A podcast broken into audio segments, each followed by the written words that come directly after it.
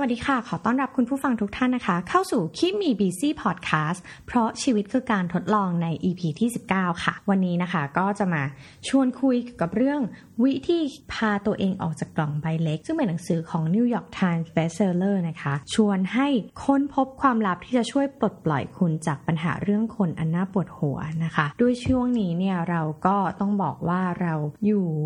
บ้านจะเยอะนะคะแล้วก็ไม่ค่อยได้พบปะผู้คน เอ็มก็เลยรู้สึกว่าทำไมอยู่ดีๆ ตัวเราถึงพิมพ์อะไรในไลน์แบบนั้นลงไปนะคะ หรือว่าพูดคุยกับคนรอบข้างนะคะ ไม่ว่าจะเป็นแฟน ครอบครัวเองเนี่ย เริ่มรู้สึกว่าเฮ้ยดูไม่เป็นตัวของตัวเองเลยนะคะ ทีนี้เนี่ยพอเรารู้สึกแบบนั้นเนี่ยเราก็เลยคิดว่าเฮ้ยไม่ได้ละเราอาจจะต้องกลับมาดูที่ตัวเองว่าทำไมเราถึงพูดจาแบบนั้นทำไมเราถึงสื่อสารแบบนั้น และการสื่อสารแบบนั้นมันทำให้เรามีปัญหา ทีนี้เนี่ย หนังสือเล่มนี้ต้องบอกว่าอ่านมาหลายรอบมาก ๆแล้วนะคะ 3-4 รอบแต่ว่าแอบรู้สึกว่าเป็นหนังสือที่อ่านยากเหมือนกันนะคะ อาจจะเพราะว่าด้วยสติปัญญาของเรานั้น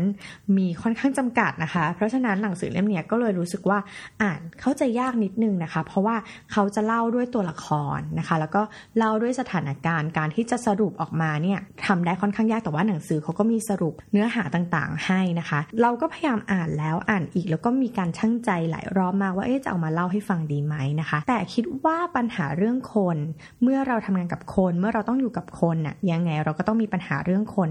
แน่นอนเลยนะคะ เพราะฉะนั้นก็เลยตัดสินใจนะคะ วันนี้เอามาเล่าให้ฟังนะคะ จากมุมมองของตัวเองแล้วก็จากความเข้าใจของตัวเองนะคะ อาจจะไม่ได้ตรงกับหนังสือมาก แต่ว่าก็รู้สึกว่า เออ น่าจะปรับใช้นะคะ จากทั้งหนังสือแล้วก็จากประสบการณ์ส่วนตัวของตัวเองเนี่ยมาเล่าให้คุณผู้ฟังได้ฟังกันนะคะ ซึ่งในที่นี้กล่องที่เขาหมายถึงเนี่ยตามความเข้าใจของของเอมเองเนี่ยนะคะ ก็คือว่าการมองตัวเองอะ่ะเป็นจุดศูนย์กลางของโลกนี้ มันก็คือการมีกล่องซึ่งเป็นจักรวาลของเรานั่นเองนะคะ เราอยู่ในพระดามของตัวเอง แล้วก็มองให้ดีตัวเราก็คือปัญหา นะคะ มีหลายครั้งที่เรามักจะมองว่าฉันไม่ใช่ปัญหาของเรื่องนี้นะคะ และเรามักจะชี้นิ้วไปที่คนอื่นเสมอว่าเธอนั่นแหละที่ผิดนะคะ เคยมีคำพูดหนึ่งนะคะ อาจจะคลีเช่นิดหนึ่งก็คือ เวลาที่คุณชี้นิ้วชี้ไปที่คนอื่นเนี่ย อีกสี่นิ้วที่เหลือเนี่ยมัน ย้อนกลับมาชี้ตัวเองนะคะ เพราะฉะนั้นก่อนที่เราจะบอกว่าคนอื่นคือปัญหา คนอื่นคือสิ่งที่เป็นปัญหาแล้วก็ทำให้เราเนี่ยรู้สึกว่าไม่สบายกายไม่สบายใจนะคะสี่นิ้วนั้นชี้กลับมาที่ตัวเอง เพราะฉะนั้นก่อนที่เราจะว่ากล่าวหรือว่ามองคนอื่นเป็นปัญหาเนี่ยนะคะอยากให้ลองกลับมาที่ตัวเอง ซึ่งการแก้ปัญหาคนของเรื่องนี้ค่ะ ก็คือการ เอาตัวเองออกออกมาจากกล่องแล้วก็จะเห็นมุมมองอื่นๆของคนอื่นนะคะ ก็คือว่าการเอาใจเขามาใส่ใจเรา การไม่เอาตัวเองเป็นศูนย์กลาง แต่ว่าลองคิดในมุมอื่นๆ ก็คือมุมจากหัวอกของคนอื่นนะคะ อันนี้แหละคือคีย์สำคัญของหนังสือเล่มนี้นะคะ ที่นี้เมื่อกี้เราบอกแล้วว่า ตัวเราอะมีปัญหา แต่ที่แย่กว่านั้นนะคะ ก็คือว่าเราอะไม่รู้ว่าตัวเราเป็นปัญหา โอ้ my god เคยไหมคะที่เรารู้สึกว่าเฮ้ยปัญหานี้มันเกิดจากฉันอะไรเงี้ยคนเราก็มักจะไม่ยอมรับว่าเฮ้ยปัญหาเรื่องนี้มันเกิดจากตัวฉันจ้าอย่างนี้นะคะ เพราะฉะนั้นเนี่ยพอเรารู้ว่าตัวเราเป็นปัญหา หรือมีโอกาสที่จะเป็นปัญหาในสถานการณ์ใดสถานการณ์หนึ่งนะคะ เราก็ต้องยอมรับว่า ตัวเราเองเนี่ยมีปัญหานะคะ เราถึงจะแก้ได้เนาะถ้าเราแบบฉันไม่ได้มีปัญหาอะไร ฉันจะต้องแก้ไขอะไร อันนี้ค่ะ มันก็ทำให้เราสึกว่าเราไม่จำเป็นต้องไปข้างหน้า ก็ปัญหาไม่ได้อยู่ที่ฉันนะคะ เพราะฉะนั้นเราก็ต้องยอมรับว่าตัวเรามีปัญหา ซึ่งเวลาที่เราไม่ยอมรับว่าเรามีปัญหาก็เหมือนมันเป็นสถานการณ์ที่เราตกอยู่ในสภาพที่เรามองไม่เห็นอะไรเลย คือมันคือการหลอกตัวเองว่า ฉันไม่ผิด ปัญหานี้ไม่ได้เกิดจากชั้นนะคะ มันก็คือการอยู่ในกล่อง หลอกว่าตัวเราเองทุ่มเทกับงาน ตัวเธอนั้นไม่ได้ทำอะไรเลยอย่างเงี้ยนะคะ เชื่อว่าในทุกออฟฟิศทุกสถานที่ทำงานมันจะรู้สึกว่า ตัวฉันนั้นทุ่มเทที่สุดในโลกละตัวฉันทำงานหนักที่สุดในออฟฟิศและฉันควรจะได้ผลตอบแทนแบบนี้ในขณะที่คนอื่นนั้นขี้เกียจเหลือเกินนะคะ ทีเนี้ยเลยมีคำถาม ให้เราฉุกคิดนิดนึงว่า ลองดูสิว่า ถ้าสมมติว่าเอ็มถามว่า คุณผู้ฟังคะ ลองนึกดูสิคะว่า คนไหนที่เป็นตัวถ่วงหรือเป็นปัญหาในทีมของคุณค่ะ ให้เวลาคิด ตอนนี้เชื่อว่าตอนนี้ทุกคนอะต้องมีชื่อใดชื่อหนึ่งขึ้นมาในหัวแน่นอน ลองคิดอีกมุมหนึ่งนะคะว่า ถ้าสมมติเราเดินไปบอกคนนั้นว่า พี่คะ พี่เป็นปัญหาของเรื่องนี้ค่ะ คุณคิดว่าเขาจะยอมรับไหมคะ เอ็มว่าประมาณ 95%น่ะต้องบอกว่า ไม่ ฉันไม่ใช่ปัญหา ฉันไม่เคยรู้สึกว่าฉันเป็นปัญหาเลย อันนี้นะคะ คือการมองในแต่ละมุมของแต่ละคน ฉันก็มองว่าฉันดีในมุมของฉัน เธอก็คิดว่าเธออยู่ในมุมดีของเธอ แล้วฉันก็ไม่ใช่ปัญหา ฉันไม่ใช่ตัวถ่วงนะคะ อันนี้มันคือกล่องที่เราทุกคนสร้างขึ้นมาว่า ตัวฉันคือศูนย์กลางของโลกนี้ ฉันดีที่สุด ฉันต้องเป็นฝ่ายถูก อันนี้แหละค่ะ คือแบบสิ่งที่เราคิดว่าเออจริง ถ้าเราลองปรับมุมมองนะคะ อันนี้เป็นเรื่องของการปรับมุมมองว่า ถ้าเราเอาตัวเองออกมาจากกล่อง หรือกรอบความคิดของตัวเอง คิดในมุมของคนอื่น เราจะเป็นอย่างไร ปัญหาเรื่องคนของเราจะลดลงไปไหมนะคะ อ็มเชื่อว่าหนังสือเล่มนี้ไม่ได้แก้ปัญหาเรื่องคนแบบได้ร้อยเปอร์เซ็นต์แต่มันทำให้เราเริ่มปรับมุมมอง เมื่อวานนะคะเล่าให้ฟังก็คือ เราเนี่ยก็พยายามจะไปเล่าให้แฟนฟังนะคะสำหรับหนังสือเล่มนี้เพราะว่ากลัวพูดไม่รู้เรื่อง ก็เลยอธิบายว่าเอ้ยหนังสือเรื่องกล่องมันเป็นยังไงนะคะ แล้วเราลองปรับวิธีการพูดนะคะ เช่นทำไมพี่ไม่ปิดไฟเลยนะอันเนี้ยเป็นปัญหาทุกบ้านทำไมถึงไม่ปิดไฟนะคะ อีกมุมหนึ่งเขาให้ลองคิดว่า ก่อนที่เราจะไปว่าเขาเนี่ยให้เราคิดว่าเราสามารถทำอะไรให้กับคนคนนี้ได้ไหม เราก็เลยเดินไปปิดไฟ ปัญหาก็ไม่เกิด แค่นั้นเลยค่ะ คือแค่เราคิดว่า เออ เราช่วยอะไรเขาได้บ้าง เราสามารถทำอะไรให้คนคนนี้ได้บ้าง พอเราส่งพลังบวกๆออกไปหรือว่า คือมันอาจจะไม่ใช่พลังบวกแต่เราคิดว่าเออเราสามารถช่วยอะไรเขาได้บ้างนะกับเรื่องนี้นะคะ แล้วพอเราลงมือทำอะจบเลยนะคะ ปัญหาเรื่องนี้ไม่มีปัญหาทำไมเธอถึงไม่ปิดไฟรู้ไหมมันเปลืองไฟ อันนี้คือการที่เราพูดอยู่ในกล่องของตัวเอง ทั้งที่จริงๆอะคุณเดินไปปิดไฟจบนะคะ แล้วก็ค่อยบอกเขาก็ได้ว่า เมื่อกี้พี่ลืมปิดไฟแต่ปิดให้เรานะรอบหน้าก็ช่วยปิดให้หน่อยนะคะแค่นี้เลยค่ะ กับปัญหาเรื่องเล็กๆ น้อยๆนะคะ เราลองขยับมาดูปัญหาที่มันแบบใหญ่โตมโหฬารกว่านี้ โดยที่เราไม่รู้ตัวว่าเราเป็นปัญหานะคะ อันนี้เป็นเคสจากหนังสือนะคะ เขาเล่าถึงตัวอย่างของคนที่ชื่ออิกนัต เซมเมอร์ไวส์นะคะ คนนี้เนี่ยเป็นสูตินรีแพทย์ เขาทำงานอยู่แบบอยู่ในช่วงอายุในกลางศตวรรษที่ 19 นะคะ ซึ่งถือว่าการแพทย์ก็ยังไม่ได้แบบพัฒนาอะไรมากเนอะทีนี้เนี่ยในห้องคลอดนะคะที่เขาทำงานเนี่ยสาเหตุการเสียชีวิตเนี่ยจากการคลอดลูกนะคะที่โรงพยาบาลกลางของกรุงเวียนนาเนี่ยค่ะจากการติดเชื้อการระหว่างการคลอดเนี่ยนะคะคือ1ต่อ10 ลองคิดภาพเราอุ้มท้องผู้หญิง 10 คน ไปคลอดที่โรงพยาบาลนี้ 1 คนจะตาย จากการที่ติดเชื้อระหว่างคลอด ซึ่งแบบคือในหนังสือก็เล่าว่าโหยทุกคนยอมที่จะคลอดลูกกลางถนน แล้วค่อยไปโรงพยาบาลคือมันเป็นความกลัวที่แบบเฮ้ยฉันจะตายไหมจากโรงพยาบาลนี้นะคะ ทีเนี้ยคุณหมอเซมเมลไวส์เนี่ยนางก็พยายามมาหาเหตุหาวิธีว่าเฮ้ยจะลดอัตราการตายได้ยังไง set up ตัวแปรต่างๆ ไม่ว่าจะเป็นท่าการคลอดอาหารการกินนะคะ อัตราการเสียชีวิตก็ไม่ได้ลดลงเลย จนวันหนึ่งค่ะเซมเมลไวส์มีเหตุต้องไปทำงานที่อื่น ไปทำวิจัยประมาณสัก 4 เดือน ปรากฏว่าค่ะคุณหมอกลับมา เขาก็ได้รับรายงานว่า คุณหมอจ๊ะอัตราการตายที่ห้องคลอดแห่งนี้ลดลงฮวบฮาบ คุณหมอก็เฮ้ยเฮ้ยเป็นไปได้ยังไง ทีนี้เนี่ยเขาก็เริ่มกลับมามองตัวเอง ว่าเนี่ยเวลาที่เขาทำงานอยู่โรงพยาบาลกลางเนี่ยนะคะ คุณหมอต้องทำงานควบคู่กับงานวิจัย ซึ่งงานวิจัยหลักๆ ก็ต้องเกิดจากการวิจัยศพเมื่อเขาพิจารณาตัวเองเฮ้ยคุณหมอคนอื่นเนี่ยเขาไม่ได้ทำวิจัยเยอะเท่าเราเว้ย ตัวเราเนี่ยทำงานวิจัยต่างๆเนี่ยเกี่ยวกับศพคือเยอะมาก เยอะที่สุดแล้วนะคะ ในหน่วยงานนี้ เสร็จปุ๊บเขาก็มาค้นพบว่า เฮ้ย จริง ๆ แล้วอะอนุภาพที่ติดมากับศพ ได้ผ่านมือหมอไปสู่คนไข้ผู้สุขภาพดี และแค่อยากจะมาคลอดลูกเท่านั้น ทีนี้เนี่ยพอคุณหมอค้นพบสิ่งนี้ปุ๊บเนี่ยคุณหมอก็เลยออกนโยบายนะคะว่าให้ล้างมือด้วยคลอรีนแล้วก็ปูนขาวก่อนที่จะไปทำการรักษาคนไข้หรือว่าต้องสัมผัสคนไข้เชื่อไหมคะว่าผลเป็นยังไง ผลก็คืออัตราการตายลดลง เหลือแค่ 1 ต่อร้อยร้อยคนเสียชีวิตแค่ 1 คน จากอัตรา 1 ต่อ 10 ลองคิดดูสิคะว่าคุณหมอจะรู้สึกยังไงว่าเฮ้ยเราคือเหตุของปัญหาของเรื่องนี้ เราคือสาเหตุของการเสียชีวิตของคุณแม่ที่มาคลอดบุตร อันนี้ก็เหมือนกันค่ะ เขาบอกว่าเชื้อโรคก็ทำนองเดียวกันกับการแพร่ระบาดของเรื่องลบๆในองค์กรนะคะ โดยที่มีพวกเราเป็นพาหะค่ะ โดยที่เราไม่รู้ตัว เอมอ่านแล้วเอมรู้สึกประทับใจเคสนี้มากเลยนะคะ บางทีบางครั้งเราไม่เห็นพฤติกรรมของตัวเอง เราไม่รู้ว่าเราเป็นคนยังไงนะคะ โดยแล้วเรากลายเป็นพาหะของอะไรลบๆในองค์กร ในสังคมในครอบครัวหรือในหมู่เพื่อนนะคะ อันนี้คือ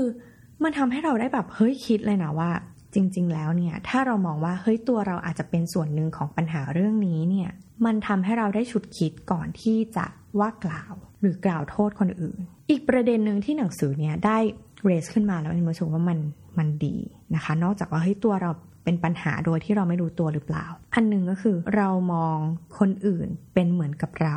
คือเป็นคนเหมือนกับเราใช่ไหม ไม่ใช่สิ่งของ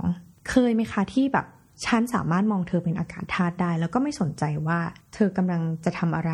ฉันไม่ใส่ใจเธอ ฉันไม่รู้ว่าเธอจะทำอะไร ฉันมองแต่ตัวเองโฟกัสแต่ที่ตัวเองนะคะอายกตัวอย่างเคยเป็นไหมคะ คุณไปสนามบิน แล้วแบบคนยืนอยู่เยอะมากทั้งที่มีที่นั่ง เพราะอะไรแต่ที่นั่งตรงนั้นอะมันไม่ได้เป็นที่นั่งของคนค่ะ มันเป็นที่นั่งของกระเป๋า อันนี้ค่ะในอีกมุมหนึ่งอะคนที่วางกระเป๋าไว้บน เก้าอี้ที่คนอื่นเนี่ยสามารถนั่งได้ เขามองคนอื่นๆที่กำลังยืนอยู่และต้องการนั่ง เป็นคนเหมือนกับเขาหรือเปล่า หรือเป็นแค่สิ่งของเธอมีค่าเท่ากับกระเป๋าของฉันเท่านั้นเองนะคะ อันนี้ค่ะคือเขาบอกว่าถ้าเรารู้แล้วว่าเรามีปัญหา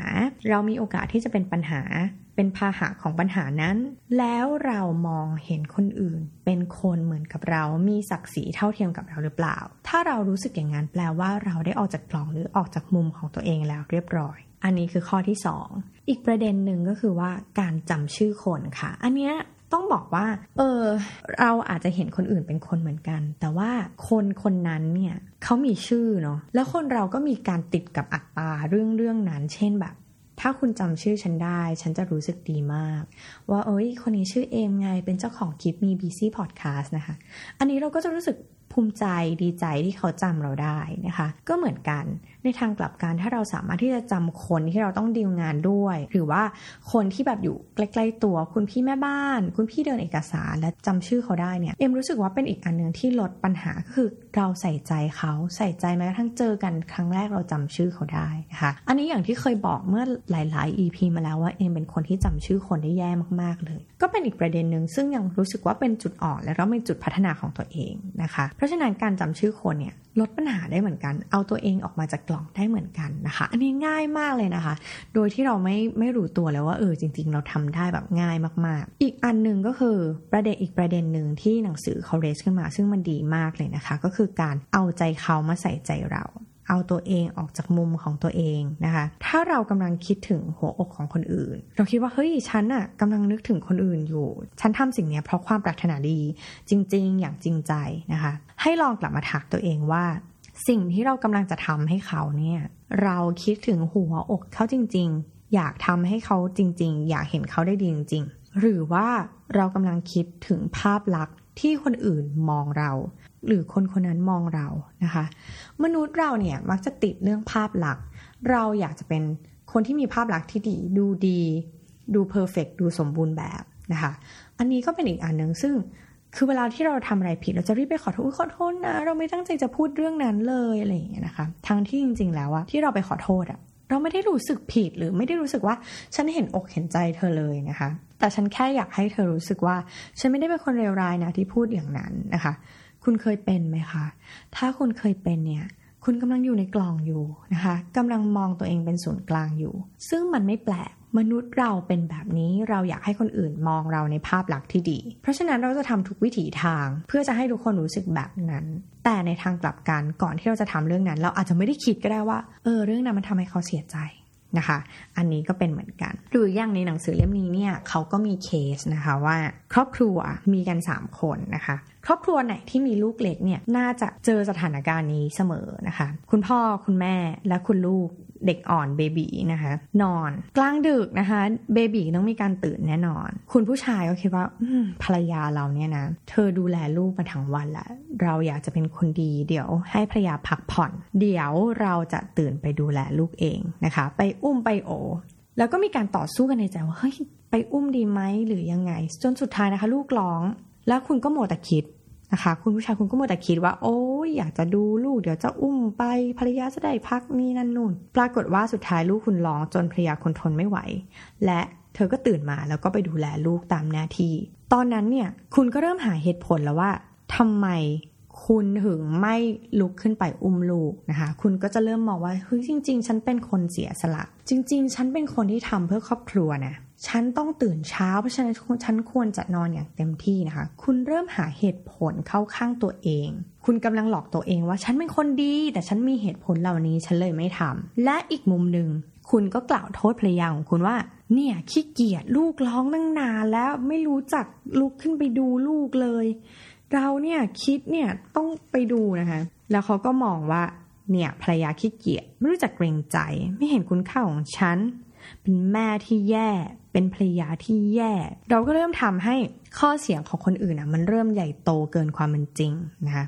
เริ่มชมตัวเองว่าเฮ้ยจริง ๆ ฉันแบบเป็นหัวหน้าครอบครัวที่ต้องทำงานนะฉันเป็นพ่อพระ ฉันมีความละเอียดอ่อนฉันเป็นพ่อที่ดีนะคะแล้วก็หาเหตุผลรองรับ เพื่อให้แบบการทรยศตัวเองการแบบไม่จริงใจกับความรู้สึกที่คุณอยากจะทำนะตอนนั้นนะมันดูเกินจริง มันดูสำคัญเกินจริง และก็เริ่มกล่าวโทษนะคะ อย่างที่เอ็มบอก อันนี้มันแอพพลายได้กับหลาย ๆ เรื่องเลยนะคะ ไม่ว่าจะเป็นเรื่องที่เราแบบเฮ้ยฉันไม่อยากทำเรื่องนี้เพราะว่าเนี่ยทีมคนนี้มันไม่โอเคค่ะ ใครก็บอกว่าเขาไม่โอเค เคยเป็นไหมคะ เราจะเริ่มมองคนอื่นในมุมที่แบบไม่ดีอะแล้วตัวเองคือดีคือฉันดีฉันขยันแต่แบบทำไมฉันต้องเจอคนขี้เกียจแบบนี้ด้วย อันนี้ก็เป็นปัญหาเหมือนกันนะคะ จากมุมที่เรามองจากมุมของตัวเอง โดยที่ไม่ได้ดูดูมุมของคนอื่น อ่า อันนี้คือปัญหาหนึ่งแล้วเนาะ มันก็มีอีกนะคะว่าตอนที่เราเนี่ยทรยศตัวเองเนี่ยเขาก็สรุปมาว่าคือการ กระทำที่ตรงกันข้ามกับสิ่งที่เราคิดว่าเราควรจะทำเพื่อคนอื่น เช่นเฮ้ยฉันควรจะบริจาคอะฉันควรจะบริจาคให้กับมูลนิธินี้ เพราะว่าเขาต้องการเงิน แล้วพอไม่ได้บริจาคก็แบบเฮ้ยมันไม่น่าเชื่อถือหรอกอะไรอย่างเงี้ยนะคะ อันนี้คือเป็นเรื่องเล็กๆน้อยๆที่พอทำบ่อยๆ มันคือนิสัยนะทุกคน ข้อที่2นะคะเมื่อเราเริ่มทรยศตัวเองก็คือแบบเฮ้ยเราต้องทำแต่เราไม่ได้ทำเนี่ยเราจะเริ่มมองโลกในแบบที่หาเหตุผลมารองรับในสิ่งที่เราทำลงไป กลับไปที่เมื่อกี้นะคะ คุณพ่อคุณแม่คุณลูกและเบบีสามีก็แบบที่ฉันไม่ทำเพราะอย่างโน้นเพราะอย่างนี้นะคะ เราจะเริ่มหาเหตุผลมารองรับ และเมื่อเรามองโลกในแบบที่เข้าข้างตัวเองอะมุมมองของเราต่อความจริงมันจะเริ่มบิดเบือนไป เราจะเริ่มสร้างภาพอะไรบางอย่าง ซึ่ง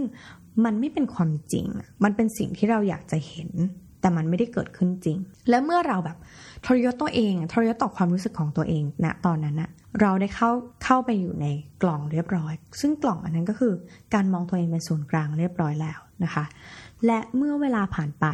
กล่องนั้นน่ะมันจะกลายเป็นนิสัย และเราก็แบกมันติดตัวไปด้วยโดยที่เราไม่รู้ตัว อันนี้น่ากลัวไหมคะ เอ็มเชื่อว่าเราอะทำแบบนี้กันมาทั้งชีวิตสำหรับคนแบบ ปุถุชนธรรมดาแบบเอม หรือว่าแบบหลาย ๆ คนนะคะคิดว่าเราเป็นอย่างนี้อะแล้วเราก็แบบพยายามจะหาเหตุผลอะไรต่างๆ มารองรับสิ่งที่เรากำลังทำอยู่ แล้วอย่างเงี้ยค่ะ ปัญหาที่เกิดขึ้นเวลาที่เรามีปัญหากับคนอื่น มันเกิดจากคนอื่น หรือมันเกิดจากตัวเรากันแน่และที่แย่ที่สุดก็คือ เมื่อตัวเราอะค่ะ อยู่ในกล่องของตัวเองอะมองในโลกของตัวเอง เราดันไปกระตุ้นให้คนอื่นเขาเข้ามาอยู่ในกล่อง ของตัวตัวอีกคนหนึ่งด้วย ก็คือต่างคนต่างก็มองแต่มุมของตัวเอง เห็นแต่มุมมองที่ฉันสำคัญ เธอคือปัญหา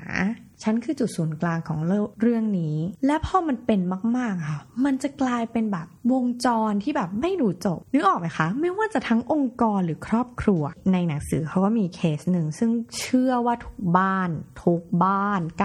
99%จะต้องเป็นปัญหานี้นะ ก็คือปัญหาที่มองว่าลูกคือตัวปัญหา อ่าเอ็มว่าส่วนใหญ่จะต้องเป็น อย่างเช่น ลูกกลับบ้านช้า อันนี้อาจจะโดนใจคุณพ่อคุณแม่หลายคนนะคะเราจะรู้สึกว่าสิ่งที่เราเห็นลูกอะเขาคือตัวปัญหาเขาไม่มีความเคารพใด ๆ กับเราทั้งนั้น ฉันบอกให้เธอกลับบ้านสองทุ่มทำไมเธอไม่กลับบ้านสองทุ่มมุมนี้เนี่ยมันทำให้เราเริ่มลงโทษ ถ้าไม่มาสองทุ่มฉันลงโทษเธอ ตัดค่าขนม อยู่บ้านไปเลย ไม่ต้องออกไปไหน เริ่มดุด่าแล้วก็เริ่มสอดส่องพฤติกรรม นะคะทีนี้สิ่งที่เกิดขึ้นคืออะไร ลูกแบบรู้สึกว่า ในมุมลูกคือมันก็แค่กลับบ้านช้ารถมันไม่มีมันมันติดงาน มันยังทำงานนี้ไม่เสร็จกับเพื่อนนะคะ แล้วความรู้สึกของลูกเมื่อโดนดุด่าเมื่อโดนลงโทษเมื่อโดนสอดส่องปัญหาก็คือเราลูกก็จะมองคุณพ่อคุณแม่ว่าเผด็จการอะไม่รักลูกเลยทำแบบเนี้ยพูดจาแบบเนี้ยแล้วก็ยังสอดรู้สอดเห็นเรื่องของเรา เราต้องการอิสระภาพ อันนี้คือกล่องสองกล่องที่พอเรา รู้สึกว่าเรามองลูกของเราเนี่ยไม่ดี เป็นตัวปัญหาแล้วอะลูกก็จะสร้างกล่องอีกกล่องหนึ่งของตัวเองขึ้นมาเช่นเดียวกัน ทีเนี้ยพอแต่ละคนอยู่ในกล่องปัญหามันก็ไม่รู้จบ เพราะต่างคนต่างก็มองในมุมของตัวเองทั้งนั้นนะคะ การแก้ปัญหานี้ก็คือ การเอาตัวเองออกจากกล่องออกจากมุม ที่เราเคยมองแค่ตัวเองเท่านั้นนะคะ แล้วมาลองดูในมุมของลูกและลูกลองมาคิดในมุมของพ่อแม่นะคะ ว่าเอ้ยจริง ๆ เขาแค่เป็นห่วง แต่เขาแค่มีวิธีแสดงออกแบบนี้ในขณะที่พ่อแม่ก็อาจจะอยากจะรู้เหตุผลนะคะ เพิ่มว่าเฮ้ยทำไมลูกกลับบ้านช้าลูกเป็นอะไรนะคะ แล้วเราก็มาช่วยกันแก้ปัญหา ปัญหามันก็จะบรรเทาเบาบางลง ไม่ได้บอกว่ามันจะหายไป แต่มันเบาลง เขาก็มีต่อว่า ก็มีวันหนึ่งนะคะลูกเขาเนี่ยก็ยืมรถแม่ขอยืมรถออกไปหน่อย ซึ่งแม่ก็รู้สึกว่าฉันไม่อยากให้เธอยืมเลยเพราะเธอแบบ เป็นตัวปัญหา ฉันแบบรู้ว่าเธอต้องสร้างปัญหาแน่นอน เขาก็เลยให้เดทไลน์ว่า เธอต้องกลับบ้านมาตอนสี่ทุ่มครึ่ง ซึ่งแม่ก็แบบพอลูกขับรถออกไปก็จิตใจไม่อยู่กับเนื้อกับตัวนะคะ ก็รอแบบยังไงแกก็ไม่ทันแกกลับบ้านช้า ปรากฏว่าสี่ทุ่มยี่สิบเก้านาที ได้ยินเสียงรถนะคะบทถนนมาเลย เข้าบ้าน แทนที่แม่จะรู้สึกว่าเฮ้ยรู้สึกดีกับลูก ไม่ใช่ แม่รู้สึกแบบ ขนาดมาตรงเวลา ฉันยังไม่พอใจเธอเลย เคยเป็นไหมคะ ลองนึกย้อนไปตอนที่เราทำงานกับคนคนหนึ่งแล้วแบบ ฉันไม่ชอบมัน มันทำงานแบบนี้ มันห่วย มันไม่ดี มันไม่โอเค เดี๋ยวมันต้องทำพลาดแน่นอน ปรากฏว่ารอบนั้นเขาไม่พลาด เขาทำงานถูกต้องดีงาม ตามที่อย่างที่เราอยากจะได้ แต่เราผิดหวัง น่าสนใจไหมคะ คือเขาทำดีก็ดีแล้วนี่ แต่ทำไมเธอถึงไม่พอใจ เพราะเพียงแค่ว่าตัวเราอะค่ะ ต้องการแค่อยากจะเป็นฝ่ายถูกเท่านั้นเอง คือเดาถูกว่ายังไง เธอต้องพลาดยังไง เธอต้องไม่ทำตามที่ฉันบอกแน่นอน เพราะเธอเป็นปัญหา เพราะฉะนั้นน่ะยังไงเธอต้องมาไม่ทันเธอต้องทำงานไม่ดี เราแค่ต้องการอยากจะเป็นฝ่ายถูก และคนอื่นคือปัญหา นี่คือปัญหาเกิดจากใคร ปัญหาเกิดจากตัวเราทั้งนั้นค่ะ โดยที่เราอะไม่รู้ว่ามันคือปัญหา เรื่องนี้มันมากนะคะ แล้วก็พออ่านแล้วเนี่ยจริง นะคะ อันเนี้ยตรงกับตัวมากๆนะคะ แล้วก็รู้สึกว่าโอเค ตั้งแต่นี้เนี่ยแค่อาหารอะมันคงไม่ได้ทำให้เราไม่มีปัญหากับคน แต่มันทำให้เราปรับกรอบความคิดของตัวเองนะคะ พอเรารู้ว่าเฮ้ยเฮ้ยเราอยู่ในกล่องลองออกมา นอกกล่องแป๊บหนึ่งลองไปดูมุมของคนอื่น มันจะทำให้เราเข้าใจนะคะ เข้าอกเข้าใจคนอื่นมากขึ้น แล้วก็ปัญหาเรื่องคนอะ มันไม่ได้เป็นปัญหากับคนอื่น มันคือปัญหากับตัวเราทั้งนั้นนะคะ มันคือการปรับมุมมอง ซึ่งเขาก็มีสรุปนะคะ สิ่งที่ได้เรียนรู้จากหนังสือนะคะ จากที่เขาคุยกันไปคุยกันมาในตัวละครในหนังสือเนี่ยเขาก็บอกว่าการทรยศตัวเองนำไปสู่การหลอกตัวเองและกล่องนะคะ เมื่อกี้เราบอกคำนิยามไปแล้วเนาะเมื่ออยู่ในกล่องคุณจะไม่สามารถจดจ่อกับผลลัพธ์ได้ อิทธิพลและความสำเร็จของคุณจะขึ้นอยู่กับการอยู่นอกกล่อง นะคะคือการลองมองในมุมคนอื่น เช่นเวลาคุณจะขายของ คุณต้องลองมองมุมลูกค้าว่าลูกค้าอยากได้อะไร ไม่ใช่มุมของคุณว่าคุณอยากจะได้อะไร คุณจะออกมานอกกล่อง ก็เมื่อคุณเลิกต่อต้านคนอื่น เริ่มมาเป็นฝ่ายเดียวกับเขาดูสิไหนลองดูสิถ้าฉันอยู่ฝั่งเธอ ฉันจะรู้สึกยังไงนะคะ แล้วเขายังบอกวิธีการนำไปใช้กับชีวิตด้วยนะคะว่า อย่าพยายามทำตัวให้สมบูรณ์แบบ แค่พยายามให้ดีพอหรือว่าดีกว่าเดิมก็พอแล้วนะคะ แล้วก็อย่าใช้คำศัพท์คำว่ากล่องกับใครก็ตามที่ยังไม่รู้เรื่องนี้นะคะ เขาจะแบบอะไรกล่องอะไรของเธอนะคะ จนกว่าจะมาชวนนะคะ กันคุย แล้วก็ชวนกันอ่านหนังสือวิธีพาตัวเองออกจากกล่องใบเล็กก่อนที่จะได้คุยกันรู้เรื่องมากขึ้นนะคะ อีกอันนึงก็คืออย่าพยายามที่จะไปหากล่องของคนอื่น หาของคุณก็พอนะคะ เพราะว่าแค่รู้ของตัวเองเนี่ย ก็หนักหนาแล้วนะคะ อย่าไปรู้ของคนอื่น เพราะเอมเชื่อว่าทุกคนก็มีกล่องของตัวเองทั้งนั้นแหละ เพราะฉะนั้น mind your business ค่ะ แล้วก็อีกอันหนึ่งอย่ากล่าวหาว่าคนอื่นอยู่ในกล่อง จงพยายามทำตัวเองอยู่นอกกล่อง แล้วก็อย่ายอมแพ้ เมื่อพบว่าตัวเราอยู่ในกล่อง เอ็มว่าซะส่วนใหญ่ตัวเราอยู่ในกล่องทั้งนั้น แต่พยายามต่อไป คืออย่างน้อยอะจากร้อยครั้งเนี่ย เราทำได้สักหนึ่งครั้งอะเมื่อเราอยู่นอกกล่อง มันก็ถือว่าเราดีขึ้นแล้วนะคะ และอย่าพยายามว่าตัวเองไม่ได้อยู่ในกล่องจ้ะยอมรับ ขอโทษแล้วเดินต่อ แล้วพยายามช่วยเหลือคนอื่นในอนาคตจำได้ไหมคะว่า พอเราช่วยเหลือคนอื่น พอเรามีความคิดเนี้ยมันจะทำให้เราปรับมุมมองได้ อย่าจดจ่อกับสิ่งที่คนอื่นทำผิด จงจดจ่อกับสิ่งที่คุณสามารถทำได้เพื่อช่วยพวกเขาจำเรื่องปิดไฟได้ไหมคะ